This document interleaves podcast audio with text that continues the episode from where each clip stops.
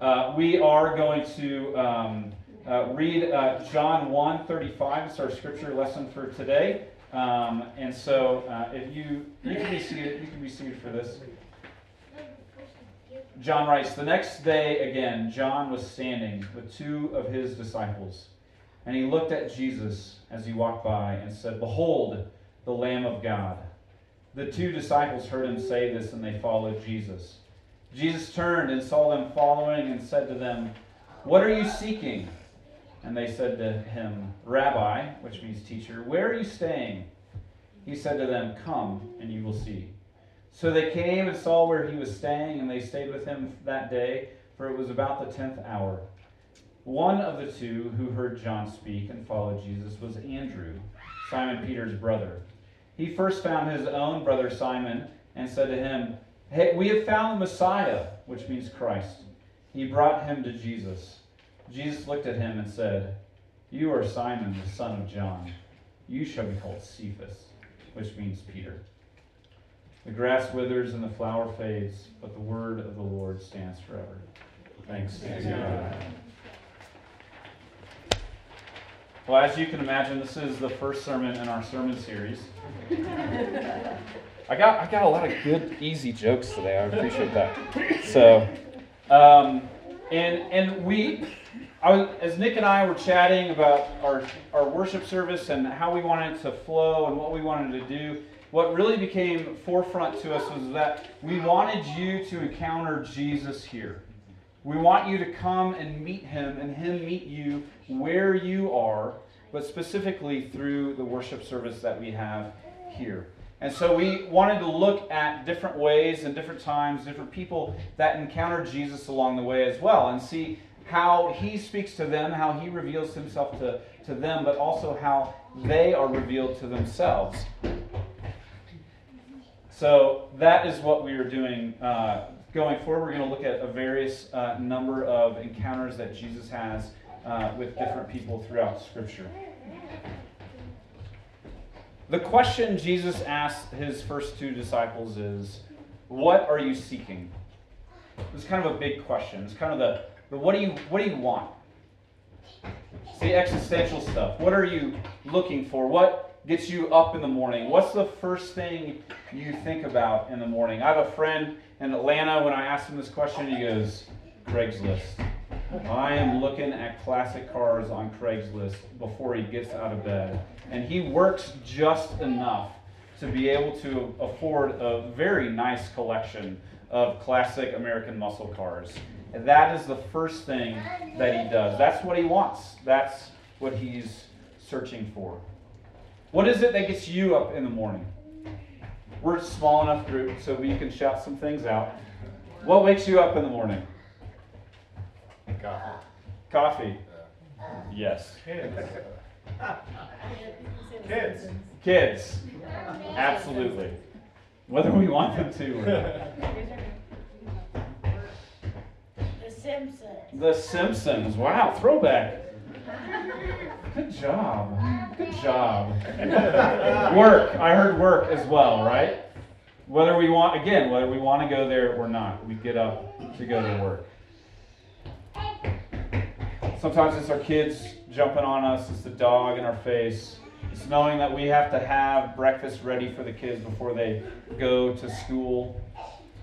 It might be our job whether we love it or not, but we know it'll provide for our family. It knows we know that it will give us what we some of the things that we want in life. Sometimes it's money. Sometimes it's the security that it provides, the stuff we can buy, the trips that we can take. There's lots of things that gets us up in the morning. And maybe your motivations are more noble than these. You want to heal people. You want to make a difference in people's lives. You want to help people. You want to create justice and mercy in the world. You want to create something beautiful. But I'd venture to guess that these are still kind of surface level wants and desires that we have. I think there's still something deeper. The book, The Other Half of the Church, explores brain science and the church. Right? Our left brain is the rational part, and our right brain is the more emotional or creative part. And this book says that when we walk into a room, the first part of our brain that fires off is the right side of our brain. It's the emotional side. It's asking this question every six seconds. Our brain is saying, Am I safe? Do I belong here? Am I safe here? Do I belong here? I think this is a core question of our being. I think it's the exact same question Jesus is trying to get at with his disciples in this passage one of identity, am I safe? Do I matter? And one of belonging, am I a part of this group? Is this something that's okay for me to be at? I think this is the deeper motivation for why we get up, why we go to our jobs, why we provide for our family, create beauty, and collect cars. It's because we're trying to find identity and belonging. See, Jesus was baptized by John the Baptist in our passage, just the, the, the, passage before this, the previous day. And so he's walking by the same place, and, and John calls out to him as he did the day before Behold, the Lamb of God. And two of John's disciples decide, We're going with that guy. And so they're following Jesus, and Jesus turns to them and says, What are you looking for? What do you want? And they kind of fumble the answer to that, right? They're like, Rabbi, kind of a nice turn of respect for him. And they go, uh, Where are you staying? He goes, Come with me, I'll show you. So after spending the evening with them, one of them, Andrew, is convinced that Jesus is pretty special. And so he goes and finds his brother Simon. And he says, We found the Messiah. And so Simon has to come and see for himself. And in doing so, something I think incredibly curious happens. Jesus looks at Simon and he tells him his name and who his dad is, and then says, I'm going to call you Peter. He gives him a nickname immediately. Well, why does Jesus do this? In renaming Simon Peter, Jesus is giving Peter both identity and belonging. Identity is that desire that who we are matters, and belonging is a desire to be connected to something or someone greater than ourselves. Identity is personal and intimate. It's our name, it's our passion, it's what matters to us. And belonging is corporate and transcendent. It's what and who we're connected to our family, our relationships, our causes, our community. And by renaming Peter, Jesus reshapes how Peter understands himself and connects him in relationship to Jesus. Jesus tells Peter that he matters to him and he has a purpose for him, and he is with him in that purpose as well. Jesus, or sorry, Peter's life is reshaped by this new identity, being found, belonging to Jesus. Now, Jesus calls him Rock, Rocky. It's not just a kind of a funny nickname to give him. But later on, he says, Jesus says to Peter, On this rock I will build my church. And we see this transformation take place in Peter's life from in the, the story of the Gospels where he's just kind of bumbling along and he never knows quite what to say and he steps, talks out of turn and does all these uh, kind of ridiculously ridiculous things. So after the resurrection, when he preaches with power in the book of Acts and calls people to put their faith and trust in Jesus, he his life changes. He changes from this shifting sand of a person to this rock that Jesus says, On him I will build my church. How can Jesus do this? It's one thing for him to do it, but how can he do this? What gives him the authority to be able to do it? Well, it's because of who he is. In this passage, we see him called three, given three different titles. John calls him the, the Lamb of God. Uh, the first two disciples call him rabbi or teacher. And then finally, Andrew says, You're the Messiah. And these are huge terms. And we don't have time to go into them. We could preach sermons on each of these uh, for quite a while. So I want to give you kind of the summary of this. First of all, Lamb of God. By saying, by John saying that Jesus is the Lamb of God, he's saying that he is the one who heals the disintegration in our life. Jesus is the one that heals the sin that is in our life. Sin is separation, and separation happens on three different levels. It happens between us and God, it happens between us and others, the community that we're in, and it happens between us and ourselves. And Jesus says, I'm the one who can heal all three of those things. I am the Lamb of God. The two disciples call him Rabbi because Jesus is the one who lives life in its fullest. And so he is able to be the teacher who shows us how to live. Now, we usually talk about this as a moral code, and that might be where we first go and think. But this is way more than this. This is being able to live a life, live life to its fullest. St. Paul summarizes it in his letter, letter to Galatians when he says that living in the way of Jesus bears fruit, bears love and joy, peace, patience, kindness, goodness, faithfulness, gentleness, and self control. I think that's something that I want in my life. I would love to be more patient and peaceful and loving with my kids.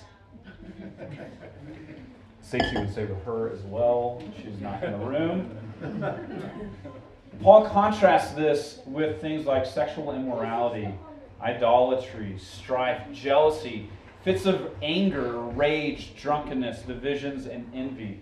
Jesus shows us that we can have these, this, this fruit in our life and we can live life in its fullness. Lastly, Andrew says he's the Messiah. The Messiah was a big Old Testament term that for the ancient the first century Jewish people they were waiting for the Messiah to come. They were waiting for the one who would restore their kingdom, the one who would give them hope. Jesus is the one who embodies hope. In him we can place our hope because hope gives us purpose and direction. Hope gives us a goal. Hope means that we can orient our lives around Jesus. And the biblical understanding of hope is a guaranteed outcome. It's not just this ethereal nature, but it's something that we can be sure of. Jesus gives us hope that our suffering is not in vain. Jesus gives us hope that we have a purpose. Jesus gives us hope that we can be healed. Jesus gives us hope that life is more than what we see. Jesus heals us. He shows us how to live, and He gives us hope. As the Lamb of God, Jesus tells us we matter. As a rabbi, He reminds us that He is with us in this life. And as a Messiah, He gives us purpose. I found a phenomenal podcast uh, recently on Spotify uh, called Finding Fred. It's about Mr. Rogers. And if you want to bawl your eyes out for like 30 minutes every day, uh, I would suggest listening to this, um, especially if you're on a plane. Somehow that always happens to me. Um, so, Mr. Rogers grew up in a rather uh, privileged uh, family in a, an incredibly underprivileged area.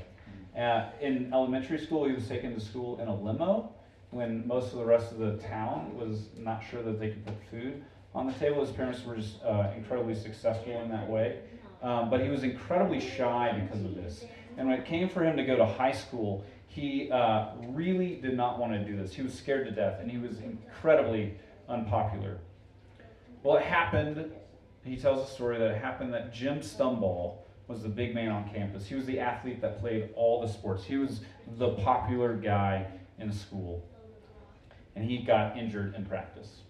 And so the teacher decided that Fred would be the one who would take the homework to Jim every day for him to do while he was in the hospital. So Fred began visiting Jim and they began to spend time together and they chatted with one another. They shared stories of their lives over the, over the course of weeks. And so they really got to know each other and they got to be friends with one another. So much so that when uh, Jim came back, he became to, to school, he began to tell people, that Rogers kid's okay. And Fred said, This made all the difference in the world. Students stopped teasing him, and he became to, be, began to come alive. He began to flourish in high school. He wrote for the school newspaper, and he became the president of the student council. He was able to truly be himself. He was accepted and welcomed by Jim, the big man on campus, and that made all the difference in the world. This is what Jesus does for Peter and what he does for us. The God of love transcends the brokenness and enters into the world to love us where we are. See, Peter's encounter with Jesus reminds us that when we see Jesus for who he is, Jesus helps us see ourselves in the way that he does. Jesus gives us what we truly want identity and belonging. Jesus says, That, that John guy, he's all right. That Natalie girl, she's okay. That Tom, I'm with him. He's okay. You matter to me. You are not alone. Jesus heals our brokenness.